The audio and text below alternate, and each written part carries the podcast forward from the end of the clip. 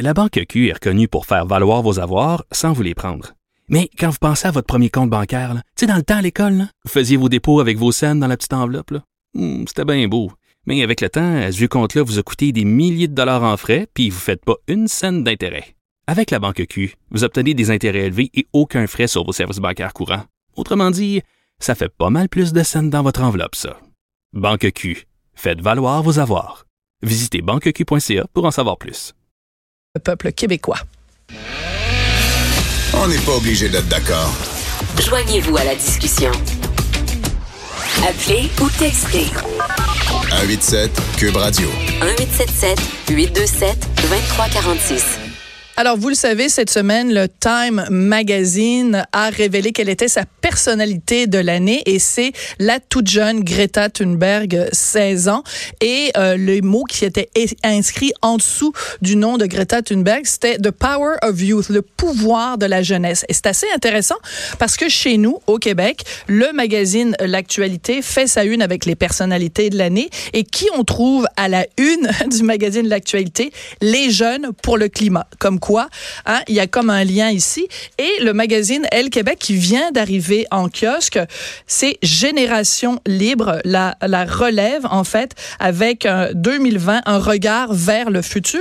Alors, est-ce qu'on est rendu collectivement complètement obsédé par la jeunesse, puis on capote sur des jeunes filles de 16 ans qui nous disent comment mener nos vies? On va en parler avec Charles Grandmont, qui est euh, rédacteur en chef de l'actualité, et Sophie Benford, qui est éditrice de Elle Québec. Bonjour à vous deux. Bonjour. Ben, félicitations à tous deux pour vos très beaux magazines. Est-ce que vous avez mis des jeunes à la une parce que vous voulez aller chercher le marché des milléniaux, le marché des jeunes, ou parce que vraiment vous considérez que ce sont à eux qu'on doit donner la voix? Sophie. Ben, en fait, nous, c'est notre premier numéro de l'année, c'est notre numéro de janvier, là, il sort en ce moment, mais on voulait vraiment faire un numéro vers le futur et regarder ce qui se passe. Donc, tout, c'est un thème pour nous de numéro. On parle des maisons intelligentes, on parle des femmes qui travaillent en intelligence artificielle, euh, ce qui s'en vient ou ce qui, ce qui existe déjà, puis qu'on sait pas que ça existe en technologie. Et donc, euh, on voulait l'illustrer avec ces, ces jeunes filles-là de cette génération. En fait, elles sont de deux générations. Là. Il y a des milléniaux, puis il y a des, euh, des millénarios et des générations Z. Mais c'est que on, on trouve que ces filles-là ont du, ont du cran, ont- sont allumées, elles font ce qu'elles veulent et euh, elles osent. Elles osent parler fort. Et je pense que les jeunes, et pourquoi on a choisi pour illustrer le futur de mettre des jeunes, c'est que les jeunes ont l'espèce de candeur et d'énergie de foncer. Euh, et c'est pas en opposition à parce que nous on a un autre numéro qui s'en vient et je peux pas tout dévoiler, mais ça sera une autre génération qu'on célébrera. C'est-à-dire que l'idée c'est pas de mettre Les OK de boomers, peut-être? ben, écoute, ils font des choses, tu sais. Oui. Puis cette expérience-là, on a besoin. Je pense qu'on a besoin des deux. Mais en ce moment, les jeunes parlent fort, font des Mm. choses, vont dans la rue et, et, et, et nous poussent à bouger, que ce soit en termes de, de, de, de climat, mais que ce soit sur la diversité, sur l'orientation sexuelle, sur l'ouverture, l'acceptation de l'autre, euh, l'autre en étant euh, les, euh, les autres nationalités, les immigrants. Ils ont une, je pense qu'ils poussent les générations d'avant à se questionner, à regarder, puis à, à, à, à- ouais, à se poser des questions, en fait. Charles, est-ce que c'est par opportunisme, euh, pas électoraliste, mais euh, de marketing que vous avez mis des jeunes? Parce que vous auriez pu, parmi vos autres personnalités de l'année, il y a François Legault, il y a Monsieur Robert l'agronome, bon, il y a les deux personnes qui ont demandé euh, l'aide médicale à mourir. Vous avez choisi de mettre des jeunes, en plus avec des carrés verts. Ben effectivement, écoutez, ça a été quand même, euh, on a réfléchi en disant bon, ben, parmi les cinq, d'abord on a voulu faire un, on a voulu faire un exercice. On s'est dit bon, ben qui sont les personnalités d'année de l'actualité? Ça a été une des- des délibérations qu'on a fait à l'interne et rapidement, ben pas rapidement, quand même, ça a été une- une- des longues discussions. On a identifié cinq euh, personnalités de l'année, dont les jeunes pour le climat et comme vous mentionnez aussi François Legault. euh, il y avait aussi euh, la fillette de Granby euh, et euh, bon Nicole Gladu et Jean Truchon et aussi euh, M- Monsieur Robert l'agronome. Euh, les jeunes, ben ça s'est décidé. Je vais être bien honnête avec vous, ça a été un choix qui a été dur à faire. Ah oui? On est, c'est parce que on était vraiment euh, divisés. Parce que euh, il y avait aussi euh, François Legault aussi qui Mhm. était. Euh, puis là, je vous révèle des secrets. Mais bon, on, on a, euh, on a, on, a- on s'est beaucoup interrogé sur mettre François Legault aussi en une parce que on trouvait que ce qu'il avait accompli cette année, le, le- vraiment le, le- avec le, avec la CAC, malgré l'effet lune de miel, il a quand même réussi à rassembler les Québécois alors que s'il va vraiment contre tendance mondiale, alors qu'on voit davantage des sociétés qui se divisent. Fait qu'on trouvait que ça valait la peine de souligner euh, ce, euh, la, la- la part de François Legault et de réaliser le moment collectif un peu différent dans lequel on est. Euh, maintenant, euh, ben, les unes de magazine, il y a différentes considérations qui entrent en ligne de compte et aussi le fait que ça En soit- vendre en fait partie. C'est- en oui, vendre en c'est fait ça. Ben, partie. J'espère que c'est même un- la préoccupation numéro un. C'est ça. même. Et euh, donc, on voulait voir d'abord le résultat du shooting photo. Et euh, quand Ah. on a, et quand on a vu et faire une photo de groupe, euh, Sophie peut en témoigner en une de magazine, C'est c'est difficile. difficile parce que c'est et Oui, t'en as fait quelques-unes, toi, à la une de Elle Québec. Ouais, ouais. c'est ça. Donc, euh, on voulait attendre de voir le résultat du shooting. Et quand on a vu la photo des jeunes, on a comme été conquis. On a dit, wow, l'énergie qui se dégage la force, euh, la nouveauté aussi. C'est sûr que c'est un élément important aussi dans nos prises de décision. Et on a aussi une volonté de mettre de l'avant des gens qu'on voit moins que- que- que- ailleurs. tu sais. C'est, on va apporter aussi de la diversité dans. euh, on est conscient que l'actualité, ben, c'est une vitrine quand même assez importante. Et euh, dans les choix des gens qu'on met en couverture, il y a toujours cette volonté-là aussi, justement, de réussir à, montrer des nouveaux visages, des nouvelles, euh, des nouvelles personnes pour. Oui, euh, parce que c'est une responsabilité quand même aussi que vous avez tous les deux. Vous faites des magazines, c'est sûr que vous voulez en vendre, mais vous avez aussi une responsabilité sociale, c'est-à-dire de dire on va faire découvrir aux gens des gens qui connaissaient pas. Alors toi, par exemple, euh, Sophie, moi j'ai lu euh, ton ton ton Elle Québec. Écoute, je je suis vraiment tombée en bas de ma chaise parce que beaucoup des jeunes que tu nous présentes, c'est vraiment des gens qu'on connaissait pas. Bon, c'est sûr que Livia Martin, c'est la fille de Maxime Martin, elle a fait une série avec son père, donc c'est vraiment une, une figure connue. Mais tu sais, des comédiennes, des DJ, des musiciennes qui sont peut-être pour le grand public moins connues. Donc, Complètement. la, la lectrice de Elle Québec va découvrir ces filles-là. C'est le but. C'était vraiment le but de dire, regardez, euh, découvrez ces filles-là parce que vous allez en entendre parler. Nous, on les a choisies parce qu'on les aime, on aime ce qu'elles font, on aime ce qu'elles pensent. Puis, euh, c'est les filles qu'on va voir demain. C'est le pari qu'on a fait. Ouais. Il y a Annie Samia, tu sais, qui, qui est pas connue beaucoup, que moi j'ai vu en spectacle par hasard. Elle a été nommée parmi les 10 artistes internationales à suivre par le Vogue américain. C'est fou, Une hein? Québécoise qui vit ici puis qu'on connaît presque pas. Donc, faut mettre ces gens-là, ces filles-là de l'avant. Faut, leur- faut les, les faire découvrir. Je pense que ça fait partie de notre mission aussi et de pas toujours remettre les mêmes personnes, les mêmes visages. Sais, au Québec, on est quand même un petit Oui. milieu. C'est c'est difficile. C'est pas une- quand on parle de, de faire une couverture, là, c'est pas facile de dire euh, parce qu'on a des critères. On veut, on veut vendre, on veut rejoindre les, les gens à qui Mhm. on parle, on veut que ça résonne, euh, on veut que ce soit beau. Alors après, euh, on revient beaucoup aux mêmes artistes. Oui, puis c'est un reproche qu'on fait souvent. Par exemple, moi, un- je sais que c'est un reproche que je fais souvent à la télévision de dire, ben, tu sais, t'as, t'as Véro qui reçoit Guilla, puis Guilla qui reçoit, euh, je sais pas, Magali Lépine Blondeau, puis là, tu sais, c'est comme c'est toujours les mêmes visages. Fait que c'est le fun aussi de voir à la une de vos magazines ou dans vos magazines, ça change. C'est Ouais. des noms qu'on va apprendre à connaître, mais ça change de, tu sais, euh, Guylaine Tremblay, combien d'entrevues tu peux faire avec Guylaine Tremblay, puis j'adore Guylaine, mais à un moment donné, c'est le fun de changer. Charles, t'es en train Oui. de regarder ton cellulaire Oui, j'essaie tu de rechercher une citation. elle, elle est très intéressante. C'est euh, dans un, c'est un ancien éditeur du People qui avait Ouais. euh, du magazine People, qui est un des plus grands succès de, de Absolument, américain, euh, qui avait élaboré les règles de la page couverture. Ah. Et c'était vraiment très intéressant. Et je l'ai pas en tête. Je suis, je suis vieux, je perds la mémoire. Mais il disait, dans le fond, les règles d'art, grosso modo, c'est tu commences tu veux, tu veux privilégier une personnalité artistique connue, après ça une personnalité euh, une personnalité sportive, après ça euh, il descendait dans la, li- dans, dans la liste et, en- et tout en bas euh, c'était les personnalités politiques. Politique, c'est ça. Alors, c'est pour ça que vous n'avez pas mis François Legault. un- ben, non, mais, à la- mais, mais en même temps, tu sais, l'idée, le, le- le- le besoin, de le- le- la volonté qu'on se donne comme magazine de faire découvrir des gens, euh, on le fait, dans le fond, un petit peu au détriment de nos intérêts commerciaux.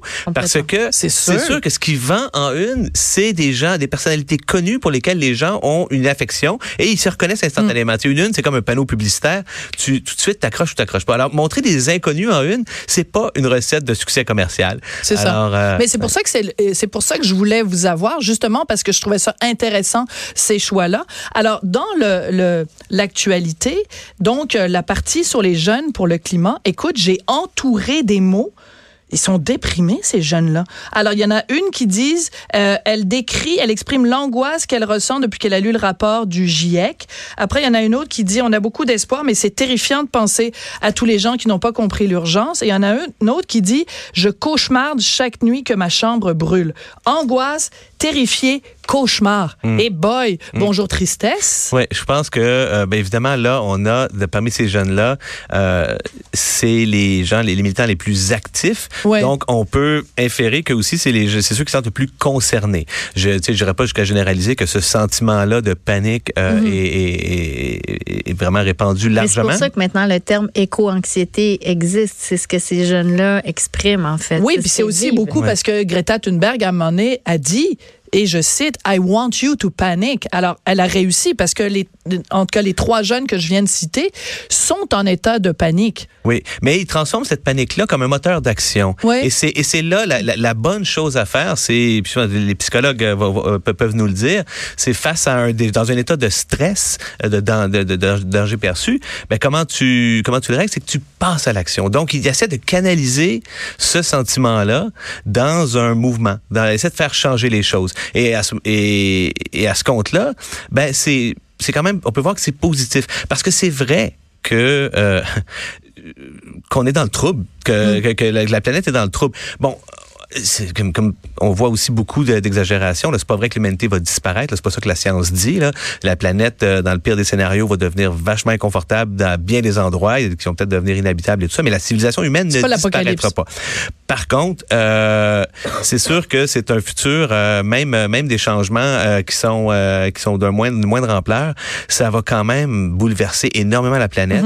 Euh, et on ne sait pas encore jusqu'où ça pourrait aller. Là, la science nous dit voici ce qu'on sait actuellement, mais il y a encore beaucoup d'inconnus euh, qui pourraient le fameux tipping point, qu'à partir duquel peut-être qu'il pourrait avoir une espèce d'emballement. Et là, on rentrerait dans un autre, euh, dans d'autres dynamiques climatiques qui feraient en sorte que ça pourrait être encore pire. C'est pas irréaliste de penser, d'être très très très très inquiet. Surtout que, je veux dire, ils sont pas cons les jeunes. Ils voient bien que ça fait plus. On, on sonne l'alarme sur le climat depuis bien avant leur naissance. Ça fait 30, 30 40 ans qu'on sait que la, la- la Ouais. planète se réchauffe à un rythme fou. Puis personne fait. Ben, il y a des gens qui ont fait des choses, mais pas suffisamment. Ben, depuis 30 ans, on a craché dans l'atmosphère autant de carbone qu'on avait craché depuis le début de l'ère industrielle. Fait que les choses vont en accélérant. Fait que si j'étais jeune en ce moment, je paniquerais un peu. Puis ce qui est intéressant avec les jeunes, et pourquoi c'est un peu incontournable de, de, de, de De les mettre à la une? C'est que vraiment, il s'est passé quelque chose de majeur l'an dernier avec, ben, cette année, je, je suis déjà en, je suis déjà en 2020, euh, avec Greta Thunberg, euh, qui a été, oui, une bougie d'allumage, qui a su canaliser un sentiment qui était quand même répandu. Elle n'a pas inventé l'espèce de désarroi des jeunes face à face à la situation et ils ont le mérite de nous mettre euh, ils ont une force morale euh, dans ce débat-là parce que euh, c'est leur avenir qu'on est en train que, notre, que notre inaction est en train de est en train de, de vraiment de, de pas de ruiner, mais en tout cas de sérieusement obscurcir. Oui, puis c'est intéressant parce que tu le rappelles, toi, dans ton éditorial, Charles, c'est que cette génération-là, euh, ben, ils vont avoir l'âge de voter aux prochaines élections dans trois ans. Oui. Ces jeunes-là qui ont organisé la marche du, euh, ben, je me souviens plus de la date, mais en tout cas les 500 000 Le personnes, 20 27, merci, ouais. dans la rue, euh, ils vont voter aux prochaines élections, puis euh, ils accepteront pas eux d'avoir un gouvernement qui ne tient pas euh, l'environnement, euh, qui met pas l'environnement au cœur de leurs priorités. Dans ton éditorial toi, Sophie, ça s'intitule Vive la génération libre et tu rappelles, et je trouve ça très important que tu le fasses, tu dis, moi, je suis de la génération X, mes parents sont des boomers et je suis la maman d'un Z et d'un alpha. Donc, c'est vraiment, et on, aime beaucoup les étiquettes en ce moment, tu sais, le OK boomer, puis de me placer chacun dans sa, dans sa petite case de génération. Mais toi, tu rappelles ce que ça a été pour toi, la génération X? Tu dis, quand je, je suis sortie de l'école, de l'université, j'ai travaillé très fort me trouver un boulot qui payait à peine plus que le salaire minimum. Pourtant, tu avais un cégep et un certificat d'études supérieures. C'est important de le rappeler et un- aux jeunes, ça. Complètement. Ben nous autres, euh, je veux dire, dans les années 93, 93, 94, le, le taux de chômage était euh, près de à 14 était à son plus élevé euh, Oui. qui a été dans les dernières années. On a travaillé fort. C'était, mais c'était complètement différent. Le- le- le- le- L'environnement, la façon dont les parents nous ont élevés. Puis ce qui est intéressant aujourd'hui, moi je, je, je le dis aussi, je les trouve allumés, je les trouve ouverts, euh, euh, les jeunes, la génération Z, mais je pense qu'on récolte en fait la façon dont ils ont été, tu sais, ce qu'on leur a inculqué, ce qu'on leur a euh, transmis. Euh, ils se sentent forts et ils se sentent libres de, de, de, de- ils portent en fait. Je pense que c'est complètement intégré. C'est autre chose. Nous, euh, quand on, tu sais, les boomers étaient très centrés sur leur sur leur plaisir et, euh, et ils, ils se souciaient pas de, de, de, notre vie sociale et de tu sais on a, ils accrochaient même pas de dessins euh, sur les murs là à la maison c'était autre chose donc ils, ils portaient pas, quand on faisait des, des colliers en macaroni, ils le mettaient pas autour du non. fait que, fait, ça a développé autre chose chez Ouais. nous. Puis moi, ce que je dis dans le fond, c'est que je pense pas que c'était mieux, puis je pense pas que c'était pire. C'était autre chose. Puis même tout le rapport à la hiérarchie. Hier, j'avais une discussion dans la salle de direction, euh, dans la salle de, de rédaction, pardon, avec euh, avec la, la, la gang des filles, on, on- de 22 à, à 57 ans, là, la plus vieille, c'est 57 ans, je pense. Et tu sais, on, on discute, puis il y a plus de notion de, de, de hiérarchie ou de ah, je peux pas dire ça, le patron est là. Là, tu sais, il y avait comme deux trois niveaux. N'importe qui se permet de, de dire ce qu'il pense, puis d'une façon euh, correcte. Là. Oui, Mais tu sais, il y a plus cette notion de ah, je peux pas parler. Moi, je me rappelle quand j'ai commencé à travailler, euh, je serais pas allée dans le bureau euh, Non. du directeur Il général. fallait et quasiment lever la pense, main là. là, pour euh, demander le droit de parole. Complètement. Puis, tu sais, on était comme, on avait une insécurité par rapport à ça. Il y avait tout un. Alors, toutes ces barrières-là sont plus là aujourd'hui. C'est l'échange d'informations est tellement plus fluide et tout ça est fait dans le respect. Mais, mais moi, j'a- j'adore que ce soit. Je trouve ça complètement énergisant, complètement. euh, Je les trouve allumés, je les trouve intéressés, curieux. Je trouve que c'est une super belle génération. Il n'y a pas que des bons côtés. Bon, alors on peut-tu parler des mauvais côtés? Quand même de cette génération-là, euh, de cette génération mon- mon- montante, parce que il y a quand même aussi un côté, je trouve, de de, de cette génération très moralisateur, c'est-à-dire très bon, que ce soit par exemple l'environnement, c'est bien évidemment qu'ils soient euh, impliqués puis qu'ils prennent ça à cœur, mais le côté euh, je- je- de, de culpabilisation de l'autre est aussi très présent dans cette génération-là. Euh, c'est une génération qui dit il faut pas juger et il faut pas mettre des étiquettes, mais en même temps, c'est une génération qui met beaucoup des étiquettes et qui s'en donne à elle-même. Moi, je suis non-binaire, moi, je suis polyamoureuse, moi, je suis ci, moi, je suis ça. Il y a beaucoup d'étiquettes. beaucoup d'étiquettes. Nous, écoute, excuse-moi, je te regarde, Sophie, parce que ben, ça fait des années qu'on se connaît. Mais tu sais, je veux dire, euh, quand on se rencontrait, c'est per- personne se sentait le besoin d'identifier ce qu'il faisait dans la couchette. Tu sais, je veux dire, on s'entorche. Excuse-moi de parler comme ça, mais et aujourd'hui, tout le monde, ils ont vraiment besoin de Une mettre. reconnaissance. Oui, c'est relié à une certaine ça. reconnaissance aussi, je pense.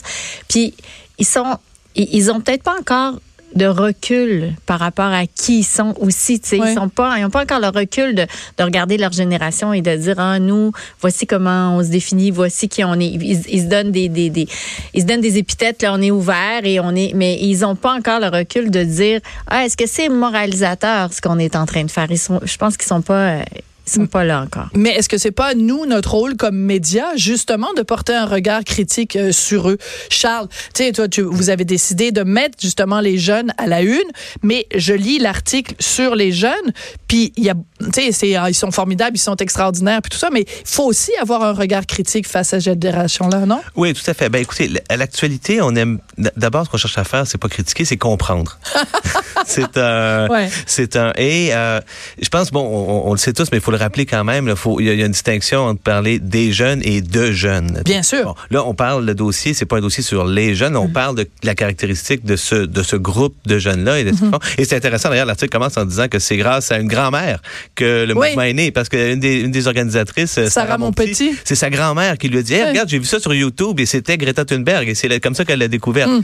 donc euh, tu sais je pense qu'il faut faire attention aussi aux généralisations Tout à fait. euh, c'est sûr que bon oui les, les, les jeunes n'ont pas de recul mais c'est c'est normal là je veux dire c'est pas On était euh, peut-être pareil à leur on, âge ben, on aussi. était ça. aussi pareil et je pense que c'est le propre de la jeunesse aussi d'essayer de, de repousser plus loin les limites de bousculer une société Mm. et dans le fond ils, ils- ils poursuivent sur le chemin que les autres jeunes avant eux ont fait là, on a défoncé des portes nous quand on était quand on était plus jeunes Mm-hmm. les baby boomers ont fait la même chose alors là ben maintenant on est rendu maintenant il y a plusieurs portes ouvertes on a sur les droits des le droit des femmes le droit des Mm. gays là maintenant bon oui les identités euh, euh, multiples et ils sont aussi confrontés eh ben pas confrontés mais je veux dire ils sont ils grandissent aussi dans un contexte qui est différent du nôtre, Mm. où il y a des et, et donc les questions de diversité se posaient pas euh, de la même façon quand on avait quand moi je suis né en 1973. Ben le Québec de 1973, c'est pas le Québec de 2000 de 2019, donc c'est normal d'avoir d'autres combats à mener. C'est normal aussi quand on est jeune d'être euh, Un peu naïf, un un peu peu, naïf, euh, idéaliste, oui. Et tant mieux parce que tu sais on a assez vieillir, c'est c'est c'est c'est c'est perdre ses illusions jusque le- jusque sur son lit de mort. Donc gardons-les, c'est un bon moteur. Laissons-les, laissons-les croire Ouais. encore au Père Noël. Mais- Alors, la question, oui, d'aller dire quelque Oui, chose. ben ça? cela dit aussi, je pense que c'est important. Euh, bon, Sophie, tu as parlé de ce que de, ce que les, comme parents ou de, de l'influence de, de, de, de l'entourage sur ce que sont devenus les jeunes. Il y a aussi un contexte social qui est différent, euh, qui fait que les jeunes, je pense que objectivement parlant, ont plus de pouvoir aujourd'hui que nous on pouvait en avoir à notre époque. Il y a trois facteurs. Ils ont plus de pouvoir, bon, moral actuellement, comme on peut le voir avec la, la crise Greta, climatique. ouais. Là, c'est un levier qui, qui, tu sais, je comprends de, de, de- vraiment, de, de- c'est un terrain moral qui occupe avec vigueur et, tout, et grande pertinence. Ils ont un plus grand pouvoir économique. Mhm. On a parlé tout à l'heure de la situation du marché de l'emploi quand on est arrivé, moi aussi, en 92-93, c'était l'enfer. Mais là, la situation de pénurie de main-d'œuvre sûr. donne évidemment davantage de pouvoir aux jeunes, un pouvoir économique plus grand. Donc, et ils s'en servent. Et tant mieux. J'aurais fait la même chose de- de- de- si j'avais. Donc oui, ça vient bousculer un peu parfois certaines hiérarchies, mais je pense que en bout de ligne, en tout cas dans des dans un contexte de magazine où on veut essayer d'avoir un regard sur notre société, c'est important d'avoir les fenêtres ouvertes puis d'avoir des influences de partout. Oui. Et il y a, il y a Alors, aussi, oui, le dernier oui, point, ben, c'est- un le nouveau pouvoir un petit peu qui vient des changements rapides, des technologiques très très rapides. Euh, je fais un petit peu de recherche avant de venir à l'émission. Je, je suis tombé bon. Le sociologue Jocelyn Lafrance euh, avait euh, écrit euh, sorti un livre au début des, des années deux, ben, en 2010, 12 ou 13, je crois. Et il parle lui. Il, il- il- il revient sur ce qu'il appelle le- un renversement anthropologique majeur qui s'est produit dans- au courant du 20e siècle, où on est passé de sociétés où c'est vraiment auparavant le pouvoir traditionnel était détenu par les vieux, le savoir traditionnel qui donne le, le savoir qui donne le pouvoir, c'était vraiment plus tu vieillissais, plus tu acquérais de, de savoir et de- d'influence et de, connaissances. de connaissances. Mais aujourd'hui, ça change tellement vite que cette euh, construction de, de, de connaissances se fait dès, dès, dès que ton mets un iPad entre les mains ou un iPhone entre les mains. Et donc, ils sont en mesure d'acquérir des savoirs qui, bien des fois aussi, on se sent un petit peu largué, aussi en plus vieux, face à, face à la rapidité des changements technologiques. C'est vrai que ça va très vite. Alors, la question qui tue, en terminant, euh, à l'actualité, vous avez mis des jeunes à la une. Dans le L, vous mettez aussi en valeur les jeunes. Est-ce que les jeunes achètent encore des magazines? Très bonne Ben, question. En fait, euh, j'espère. non, mais je- ça fait pas longtemps qu'on a fait l'acquisition des, Oui, des bien L. sûr. Et euh, la- je vois, un- il y a une augmentation en tout cas des achats en kiosque.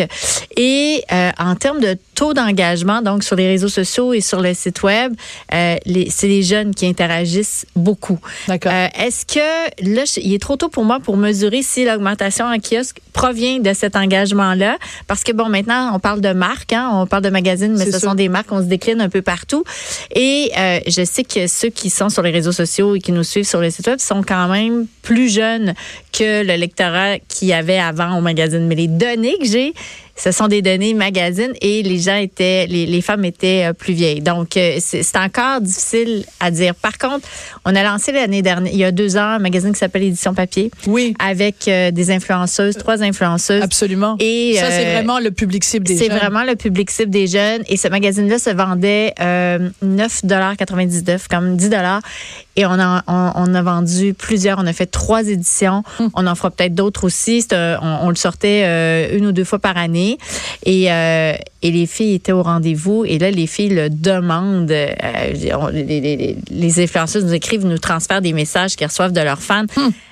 Et quand il y avait aussi un événement avec une influenceuse qui travaille euh, chez euh, TVA Publications, euh, il y avait un, un line-up euh, Ah, hein? de, de, de- Donc, les jeunes continuent d'acheter des magazines, mais des trucs très nichés. Est-ce que les jeunes achètent l'actualité?